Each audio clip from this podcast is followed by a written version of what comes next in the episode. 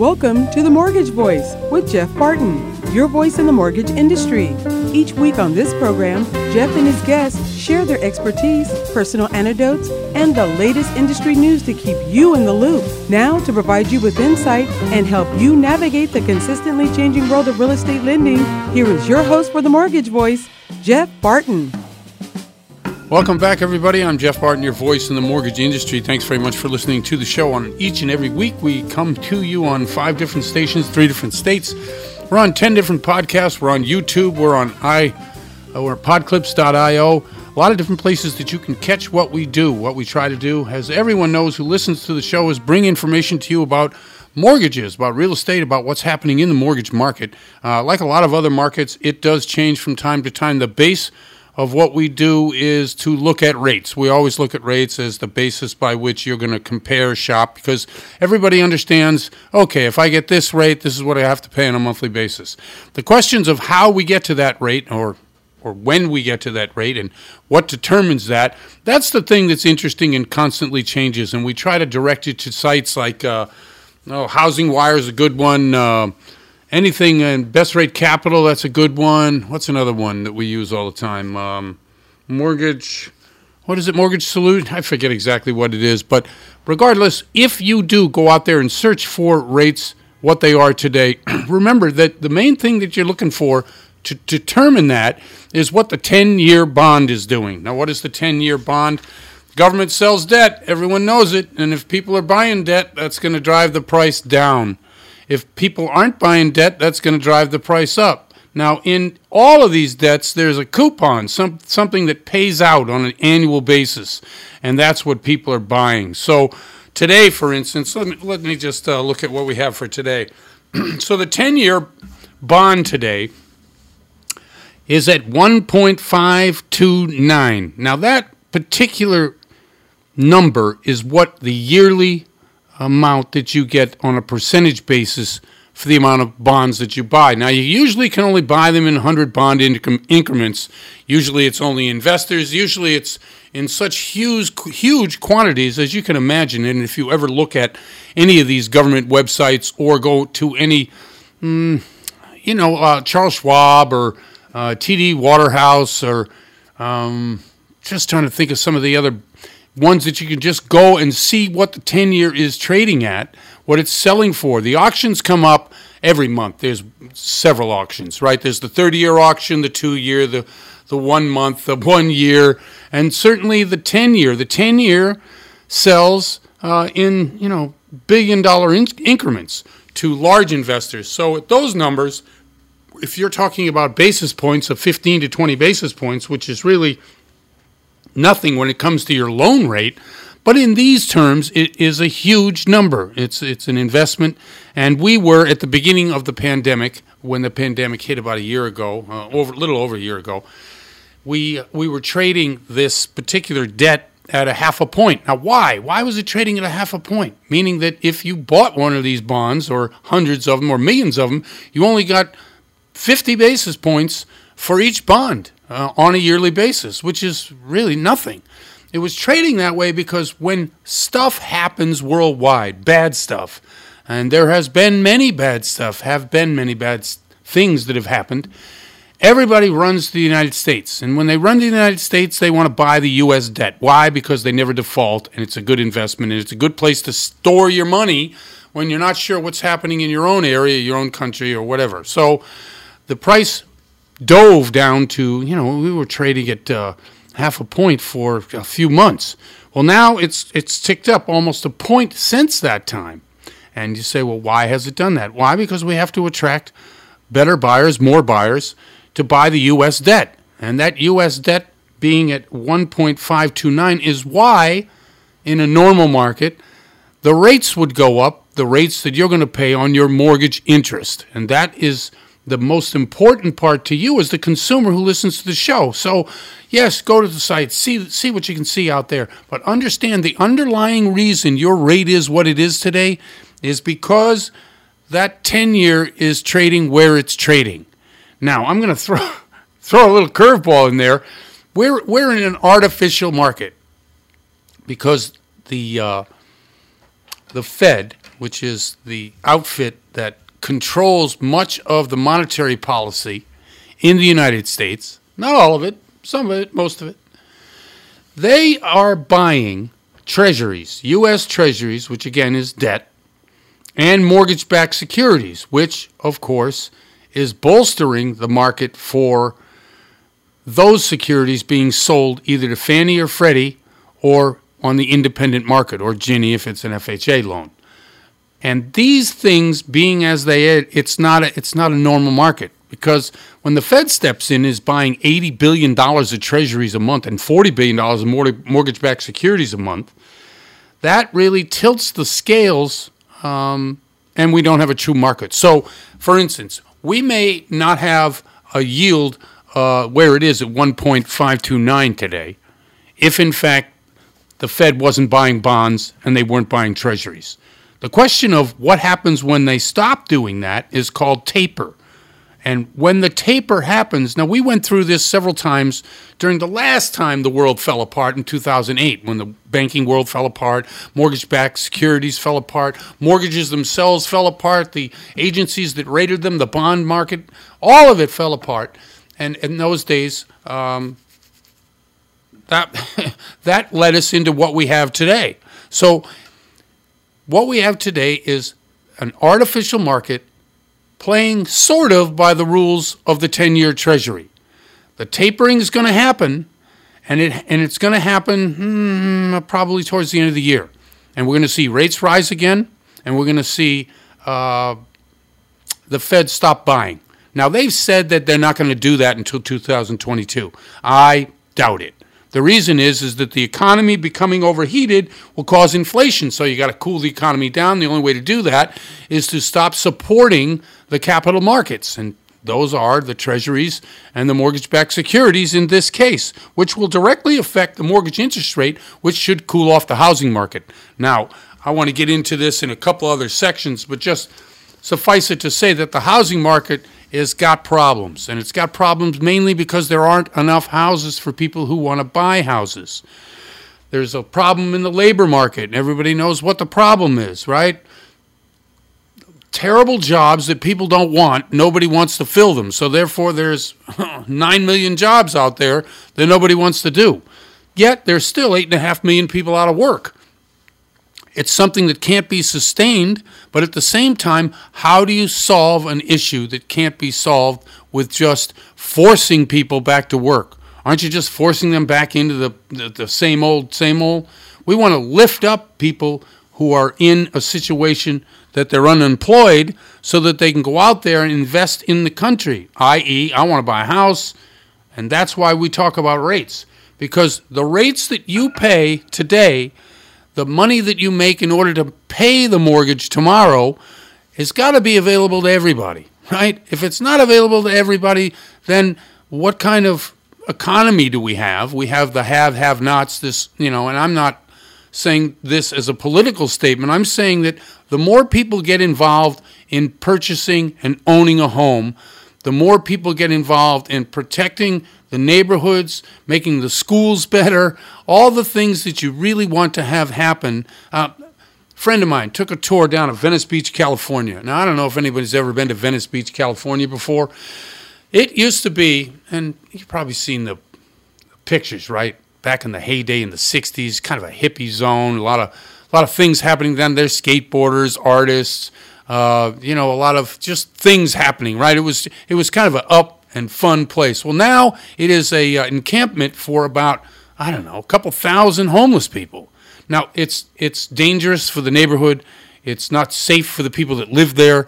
It's unsanitary for obvious reasons. So how do you solve these problems of this type of mass homelessness, houselessness, as we called it last week? And I think that's more accurate.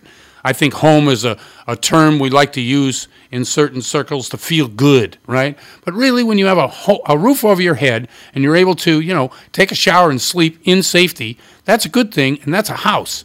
And so a lot of these people who can't afford a house probably would if they could work. A lot of these people would work if the job was such that they could afford housing, if they could afford a lot of things. But it's just not that way. So, how do we solve that problem? Ugh Well, we'll solve it next section. How about that? Next segment. exactly. I'm Jeff Barton, your voice in the mortgage industry, and uh, we'll be right back. You're listening to The Mortgage Voice with Jeff Barton. We'll be right back with more in just a moment. For more information on today's topic, email Jeff Barton at info at malibufunding.net. Now, back to The Mortgage Voice with your host, Jeff Barton. Welcome back, everybody. Thanks very much for tuning in, listening to what we have today, which is a, a great show. We talked briefly about some of the issues going on in housing and why rates are rates and, and what we can do about trying to solve some of the major problems, which, uh, you know, in my estimation, it always comes down to a couple basic things, right? You need a place to live. You need a, a, job that you can go to and feel good about every day, not only getting the money that you need to, to live and afford a home or a mortgage or a rent, you also have to feel good about what you're doing so that you have motivation to get up every day and go and continue to do that. They did a survey recently about how, how uh, happy you were with your job. And it's not surprising, right? People in certain age groups have different ways they look at work. People who are boomers, okay, boomer. Anybody out there who's who's listening and who hears that phrase, okay, boomer, they know exactly what I'm talking about. Because the boomers tend to tend to lecture. Uh, I know that uh, those friends of mine who look at younger generations and wag their finger only reminds me of how that was done to me many, many years ago. So uh, I do understand it. But the boomer generation is most satisfied working, obviously, right? They're, they're vested in their jobs, they've been doing it a long time, and they have been, you know, at the top of the, the uh, economic food chain, so to speak. They're making as much as they've ever made, probably and um, yeah, so they're the happiest. And the, the most unhappy of people, right, my kids. Now, I had kids late. I didn't have kids till I was in my 40s. So I'm now 66. My oldest is 26. Okay.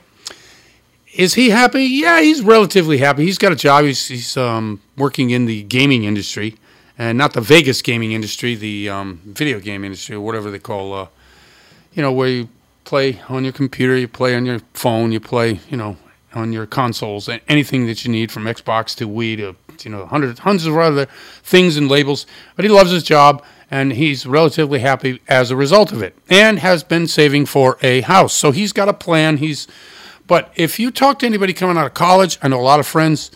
Uh, and their children are coming out of college. My own two children, I have one still in college and one who got out of college a couple years ago. They're not happy. And they're not happy because they look around at the world and how expensive it is and they say, There's no chance that I'm going to be able to get out there, get a job, afford something that uh, I can purchase because they, they, all three of them live in cities Portland, Seattle, and in Boston, Massachusetts. It's expensive in all these places. Uh, I live in a city. Uh, I think a great deal of the population lives in cities.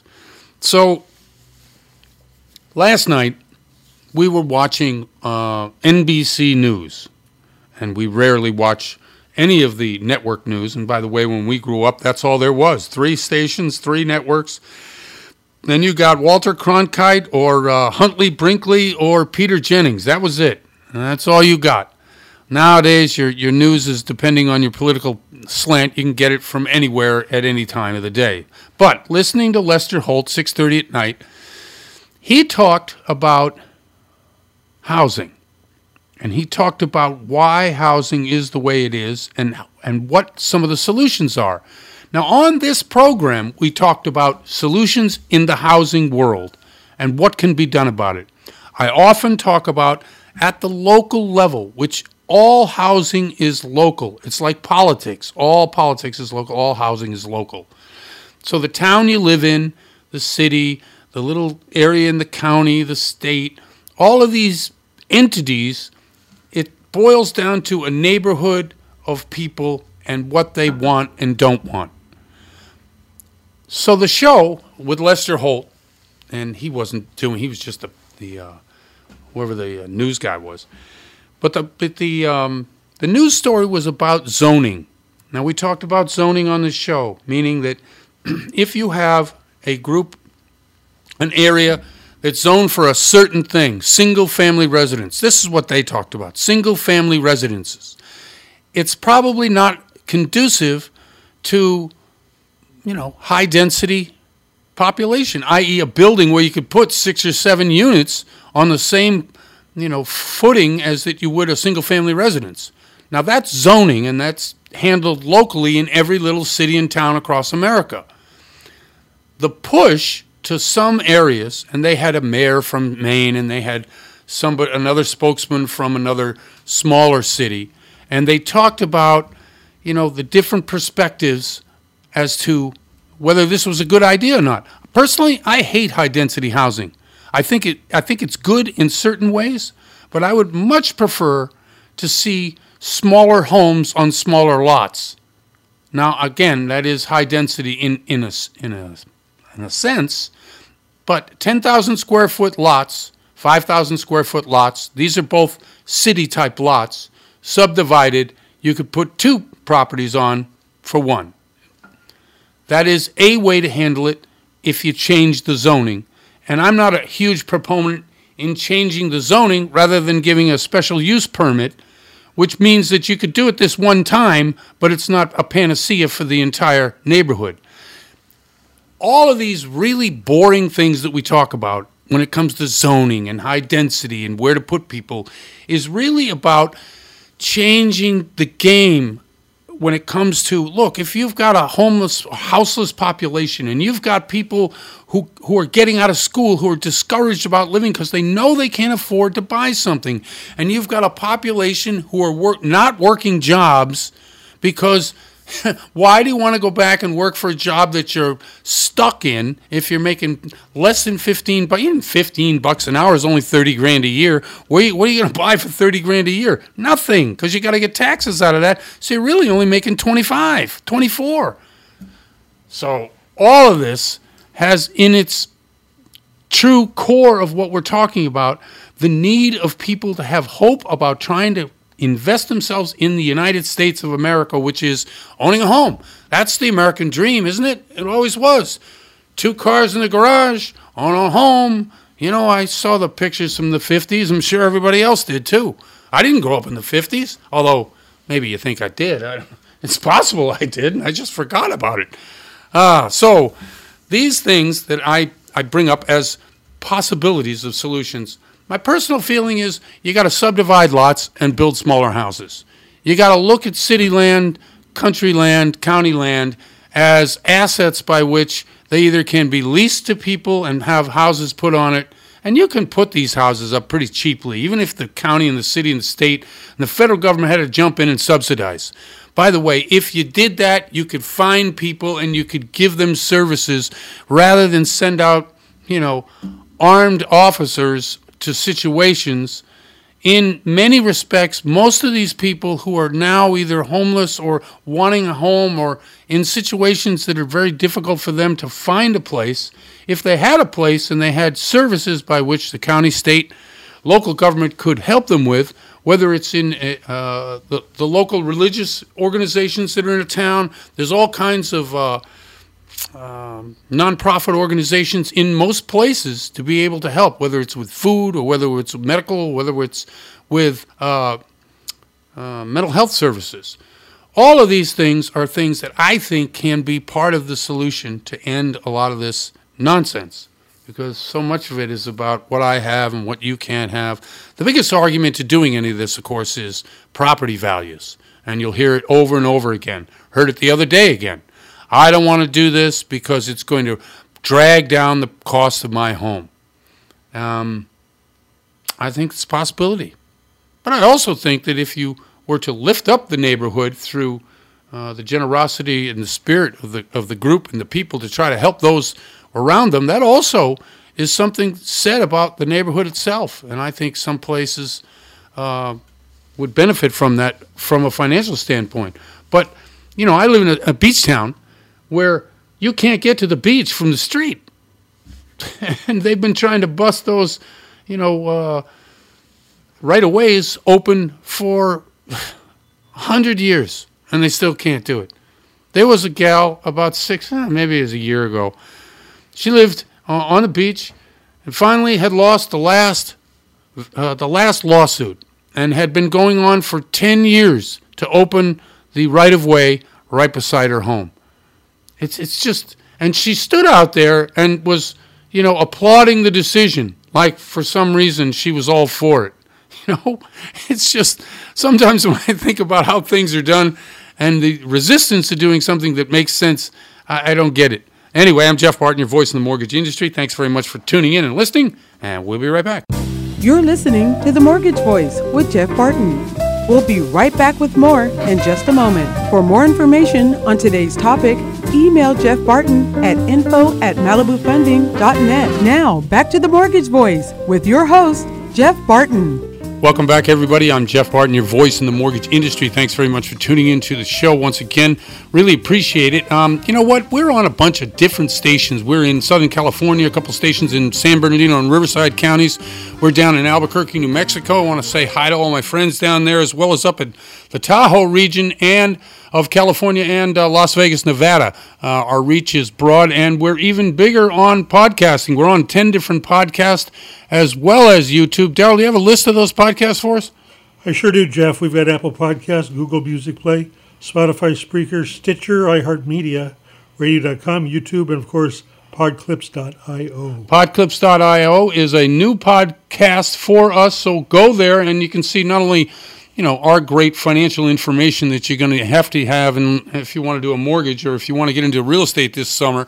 But you're also going to have lifestyle and uh, some other human interest stuff. It's pretty good. Uh, we're also on YouTube. Uh, we shoot this for video, so if you want to see my face, that'd be great. Go to YouTube, Jeff Barton, The Mortgage Voice. Okay, enough of the commercial out of the way. Uh, we bring to the show lots of times great people, and this today is no exception. Chris has been a broker for a number of years and manages a lot of great people as well. Chris Groves from Groves Capital, he's the CEO there. Chris, how are you? Good. How are you doing today? I'm great. Thank you very much. I wanted to ask you just quickly where the market is, how you doing down there in business wise. Is it slowing up? Is it picking up? What's happening? Well, as far as the purchase market, it's hotter than ever right now. I mean, the market right now, I think the average purchase price in San Diego County is about eight hundred thousand dollars, which is wow. dramatically increased from last year by thirty percent, which is unheard of. Um, but as far as purchase market, you know, anything under about a million, million and a half, you're getting, you know, offers over like 10, 10 and over from that standpoint. So it's definitely a very competitive market, so we're always looking for the niches to uh, fill our realtors' needs to get their offers accepted as fast as possible, of course. Hey, do you see it handling? I mean, um, the uh, uh, purchase market overtaking the refi market, or is it still mostly refis down there? Um, our we focus a lot on purchase in, in our see. uh, in our market, our industry. We always have. Um, the refis have been slowing a little bit just because a lot of people took that took advantage of that earlier on in the year. Right. Um, we knew the market was going to kind of increase interest rates a little bit through the summer during the purchase market, which we've kind of seen a, a slight increase um, in that process. So you know, we always try to focus on purchase business because that's the relationships that keep us keep us afloat for the long term. But uh, but uh, you know, I think it's still a good time to refinance for people low rates again, you know, especially the next decade. So if you haven't done it, they should definitely take advantage now. Listen, the uh, okay, let's talk purchase market. It's very competitive, as you well know, and down in San Diego as well as most of the country, California specifically, Southern California, it's you know you're getting three, four, five, six offers per property. What are you doing to try to give your particular buyers a leg up on the uh, process to secure the home in contract? Yeah, so a couple things we do. You know, obviously you have to have lenders on a platform that are going to perform in a quick market. So we have, at Groves, we have over 160 different lenders at this point, 160. So we do everything from good conventional to a lot of non-QM solutions. We're non-traditional for your bank statements, um, your hard money solutions. But bridge loans are becoming another very popular thing in this industry, or in this current environment because a lot of people want to sell their house to buy their next house, but people don't want to accept contingent offers. So bridge loan, I'm, I'm starting to use an everyday product to give people solutions. So it gets them into their new house without selling their old house, and then then we get them a loan for the property it's, it's secured in another property sale. So that's one way to do it. Um, and then just having more of a niche lender that can perform in 14 to 21 days average, which is what most people are looking for right now. Hey, Chris, do me a favor. If you're on a speaker or you're on some Bluetooth, we're getting a bit of interference. If you could just, you know, uh, put it on a handset or something you can hold in your hand, just because the information you have is awesome. Uh, the knowledge, obviously, is particularly in the San Diego market, is deep. You've been doing it a long time down there. Where do you think the real estate market is heading? Do you see, as I read, uh, that there's going to be an increase in housing just because there's other things to do now? No, I mean the way we see the market in you know San Diego, obviously we do lending in close to 20 states, but San Diego I do real estate as well, so I'm you know pretty well versed as far as the market here. I I see prices not really slowing down for quite some time at this point. We're seeing a big influx of uh, buyers from San Francisco specifically Wow. um, coming down here because a lot of the tech markets are moving down to the San Diego area. And uh, you know, it's it's like a half off sale down here in San Diego compared to San Yep. Francisco, and you know, so that's we're seeing a big influx, and we're not really seeing markets slowing down mainly because construction has uh, increased the cost of what it costs to build a house by about thirty percent Yep. and you know it, it's hard to keep up with supply and demand. So the laws of supply and demand say there's not supply, there's still a huge demand. So I don't see you know things drop off any soon unless we get a big influx and people start building things a lot faster with with having employee employee uh, employees working on their projects. The interest rate, uh, we, we know the interest rate is eventually going to go up. Do you see it going up this summer, or is it pretty much going to wait till 2022? And when I say go up, I mean by, you know, half a point to a point. I think it's going to go up a little bit more this summer. I mean, we're we're in June already, so I think it, it'll go up a little bit towards you know tor- towards the end of the summer here, and probably till November, December. And I think next year it might you might ease off a little bit, allow- for the people that bought houses this summer to uh, to get a lower interest rate and refinance um, after you know six to nine months. So I I see that as far as projections going on, and I feel that's probably what's going to happen in the marketplace at this point. The non QM market, you mentioned it a little bit as one part of your portfolio. How much of your business are you doing in the non QM? And explain a couple of the programs for people who are not really familiar with what that is and how that really aids your clients in either a refi or a purchase. Yeah, yeah. So the the non QM market, easiest way to say it, it's not traditional lending. So traditional lending is your you where you go to the banks, right? Your retail lending platforms, your your normal A and B paper stuff. The non QM market really means you know it's for lenders that run businesses or 1099 entities. They need bank statement programs. They need hard money. They're they're the programs that most people will go to a bank and they will get denied. And then going to the non-QM solutions, give them a solution to buy a property or refinance a property or fix and flip a property that Right. most retail lenders will not touch because of their strict guidelines. So non-QM is going to have a lot looser guidelines. They're still going to have guidelines, but the parameters are different from lender to lender. So for us, I've always focused on the niches in my personal business and in my company business because niches stand out. People remember the people like to pull rabbit out of the hat, and we tend to try to do that here at Groves Capital. No, I, I like the analogy too, and I think in a lot of ways that is exactly what happens. Do you see the FICO scores on your conventional any different than the FICO scores on the non QM stuff? Are, are they reasonably the same, or, or what are you looking at? They're pretty close, I would say. I mean, I would say about a half point difference, you know, typically, because obviously it's not, you know, grade A it means everyone's going to buy it. You know, when you go to the non-QM, it's, it's whose investors are going to buy off, buy off that the secondary market. So it's obviously going to be a little bit higher in interest rate. But once again, you're giving solutions to people that would not have a solution. So there's always a cost of doing business to facilitate that. And the bottom line is they get a property and they get a solution. Um, and, and then we have an opportunity for more business and take care of our clients. Yeah, I, I like that. Uh, the answer is finding a problem, solving a problem usually gets the people who you're solving that problem for really happy and they and they and they understand that they have to probably pay a little bit more for that. Is that kind of the philosophy of it?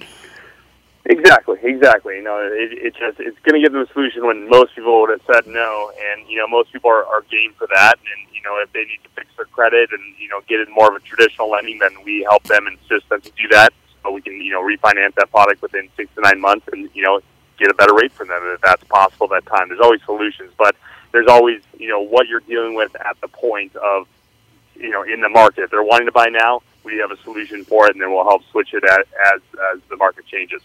Hey, Chris, we're up against it almost. Can you shout out a phone number and let people know how they can get in, in touch with uh, just a terrific person as well as a great uh, loan officer, real estate agent down in your area?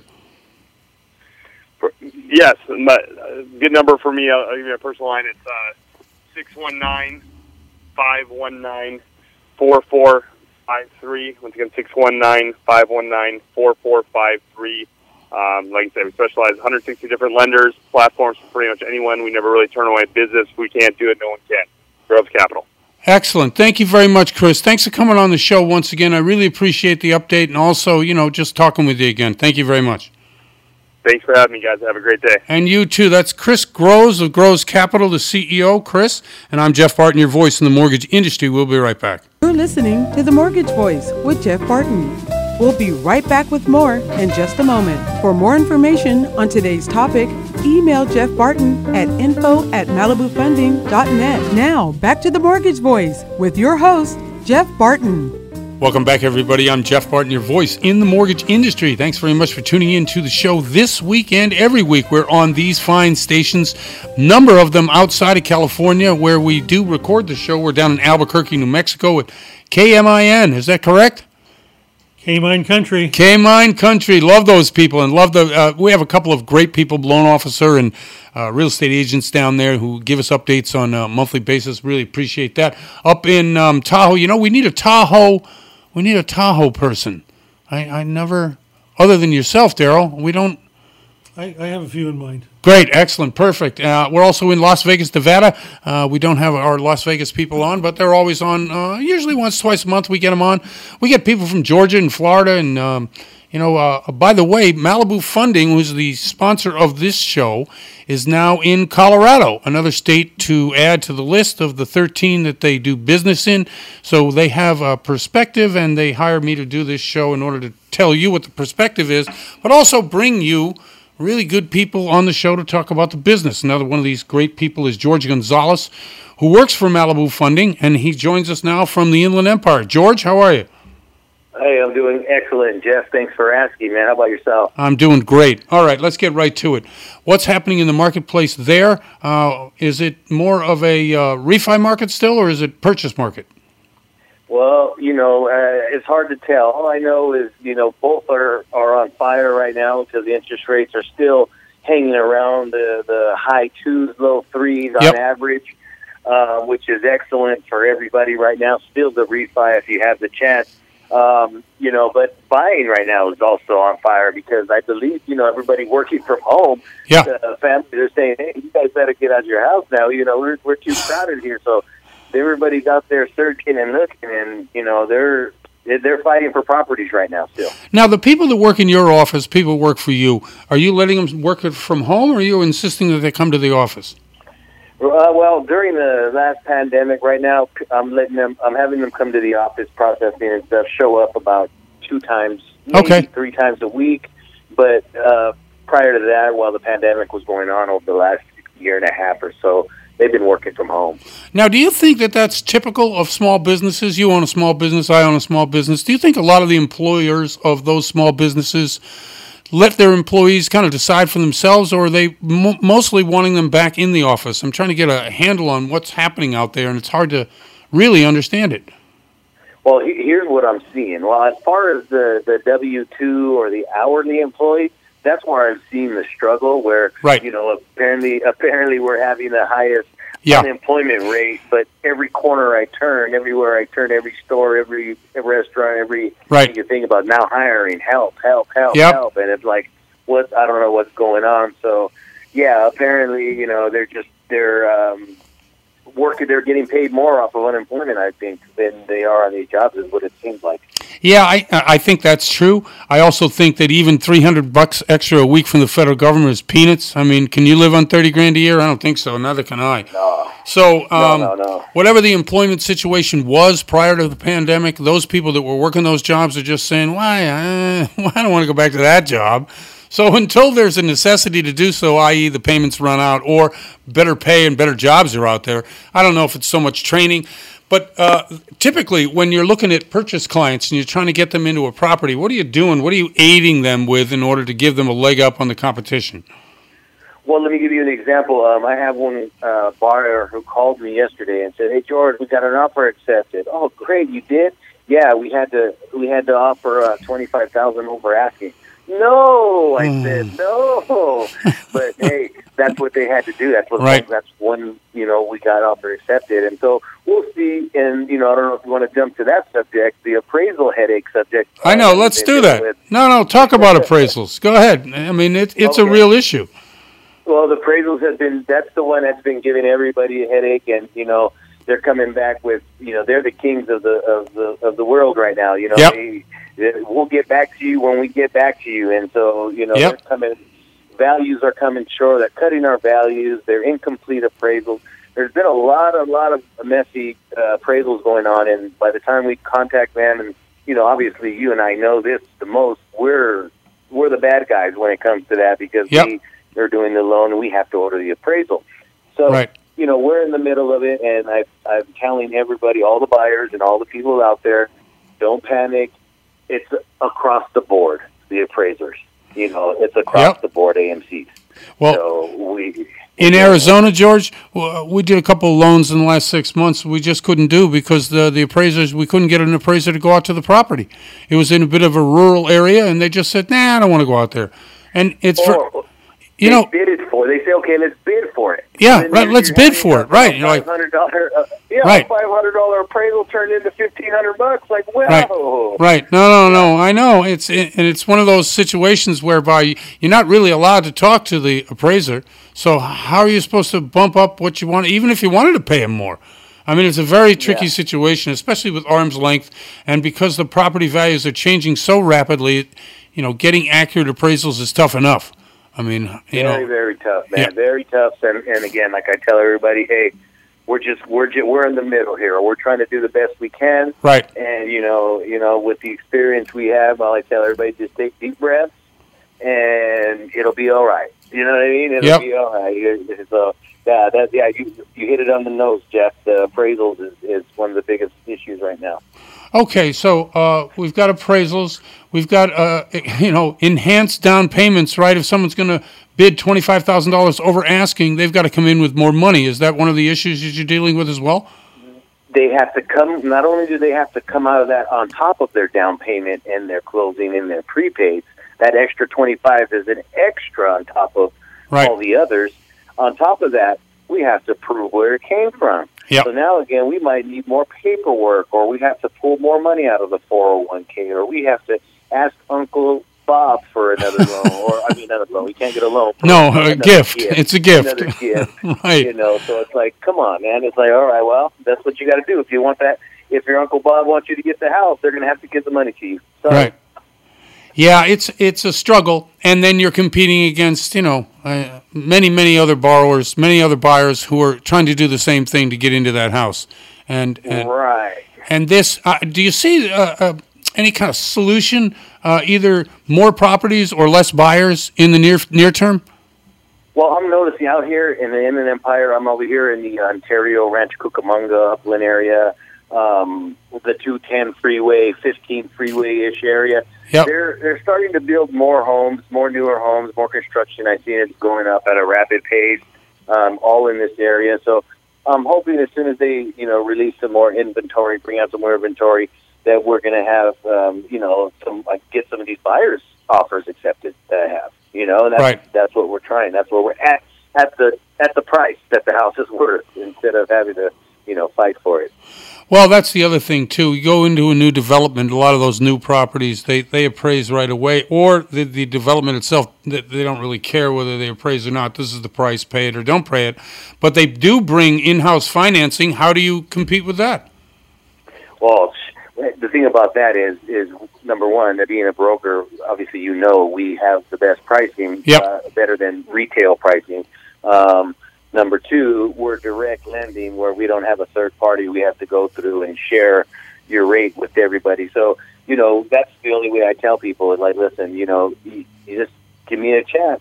Let me let me just compare uh, neck to neck, and then at worst case scenario where I had where they've dropped to match what I had. Yeah, it's not good for me. Yeah, I, I don't get to do the loan. Well, well, but guess what?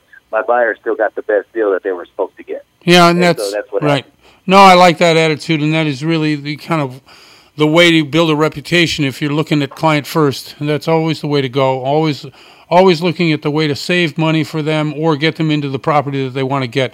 George, I I appreciate you coming on. You want to give people a chance to get in touch with you. How do they do that?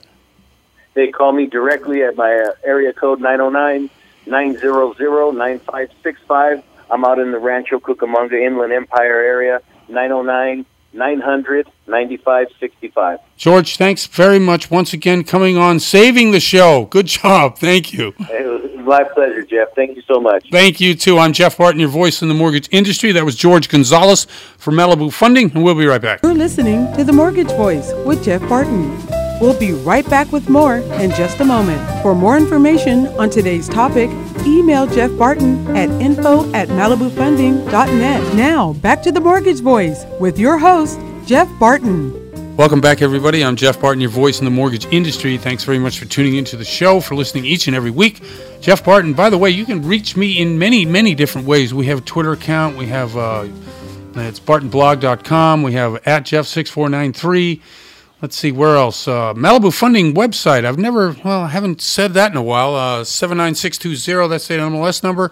And MalibuFunding.net is the uh, website. Also, you can reach me at themortgagevoice.com. And uh, what else do we have? Do we have other things, Daryl?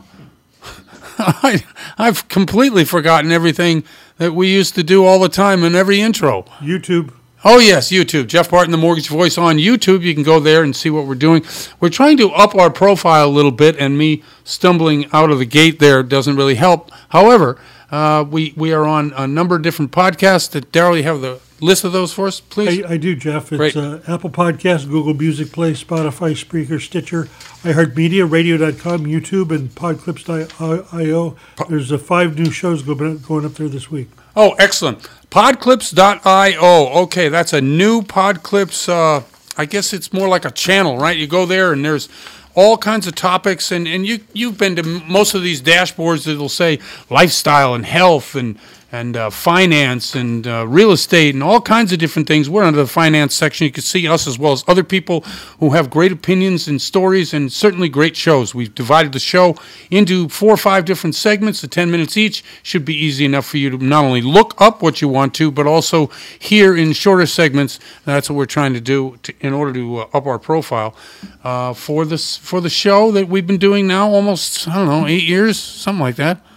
So, well, you were doing it before you got here, but we've been doing it for uh, six. Six years? Okay, so that's that's a number of different shows, almost 300 shows, pretty close, right? Yeah, excellent. All right, so uh, let's get right to it. Some of the job openings uh, that are out there, we talked earlier in the show, and George Gonzalez brought it up recently in the interview that we had with him. Yes, if you look at any of the major um, news outlets, and they all talk about it, but in different ways, there are nine and a half million job openings in the U.S. Okay, what are these jobs? Where are they? What do they pay? But there are nine and a half million jobs opened in the U.S. And currently, the unemployment rate is about what is it, five, six? I don't know. It's I forget the percentage, but the number of people out of work are about eight and a half million people. So, doing the math, you're thinking, oh, we could solve this problem. Just everybody goes back to work. Well, it's complex. It's not easy. It's not solvable. So, incentivizing people to go back to work is usually in a negative sense. I've always argued for the opposite. If you want someone to work, you have to pay them, train them, and get them to want to do what you are trying to get them to do. There are many states who have stopped taking the federal $300 extra a week per their unemployed person, and that, you know, is incentivization enough. Obviously, if you make more money going to work than you do from your unemployment checks. But I've always rejected the argument that it's either or, uh, rather than no, we need to look at work the way work will be, not the way work is. McDonald's came out yesterday showing how their robotics and how their automation is going to eliminate a lot of these jobs near term, short term, long term, medium term. At some point, the person who takes your order will not be a person. Uh, the people who are making your food will not be people.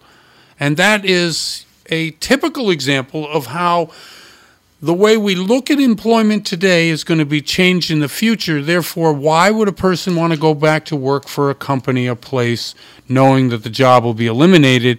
Um, yes, you get short term game, i.e., you get money in your pocket and you're able to pay your rent and, and p- put gas in the car. But does it incentivize you to work in general? Normally, no. Now, are these uneducated people? That, that's another whole story, right? What is education? What does college do? I don't know if anybody saw John Oliver's show the other Sunday. I don't know if anybody even watches it what I do. And he talked a lot about colleges, college education. Bill Maher talked about it on his show.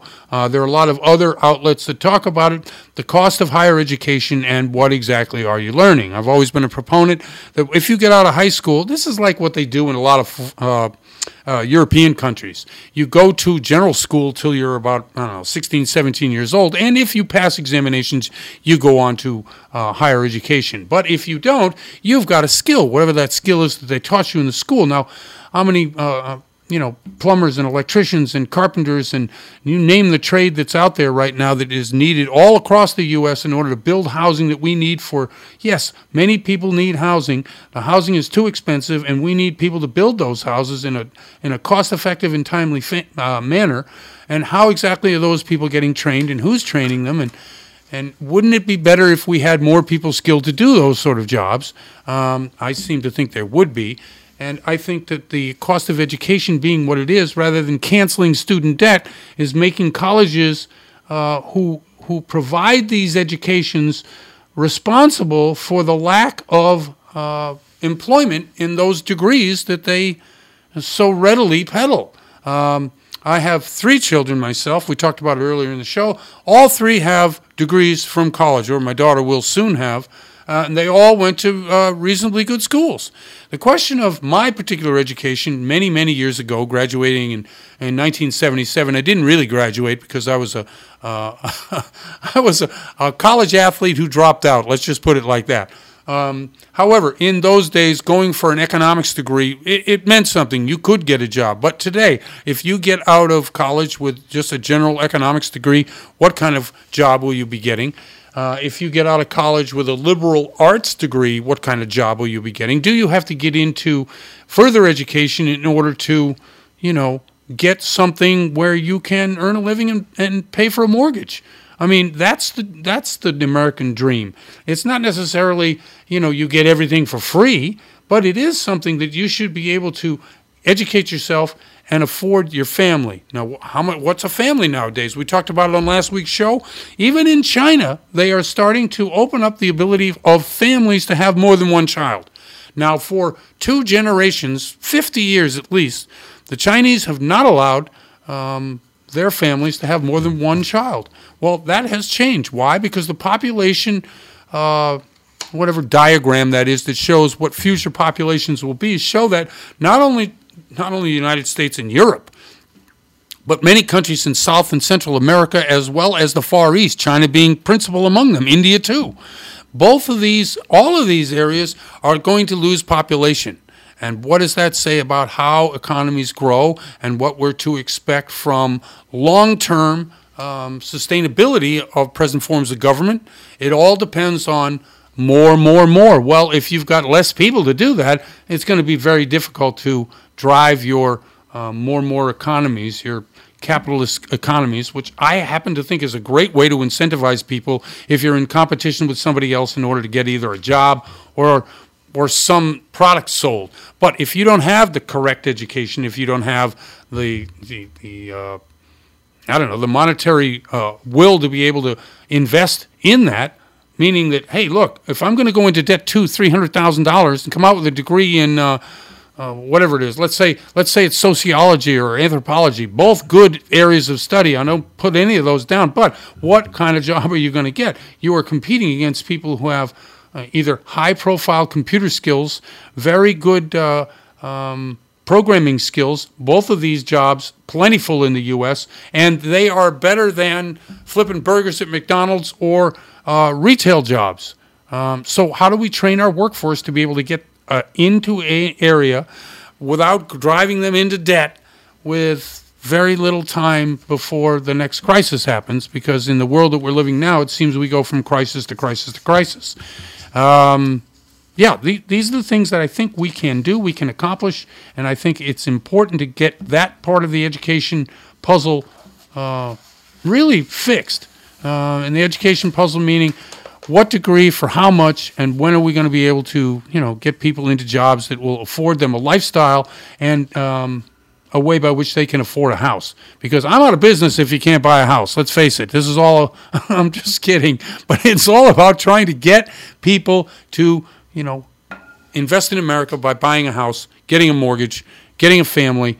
And uh, those things all are pretty basic to what we try to do in the U.S. Anyway, I'm Jeff Barton, your voice in the mortgage industry. Really appreciate you listening to the show today. Hope to hear you next week. Hope to see you next week. And uh, we'll be back again next week. You're listening to The Mortgage Voice with Jeff Barton. For more on today's topic, visit www.malibufunding.net.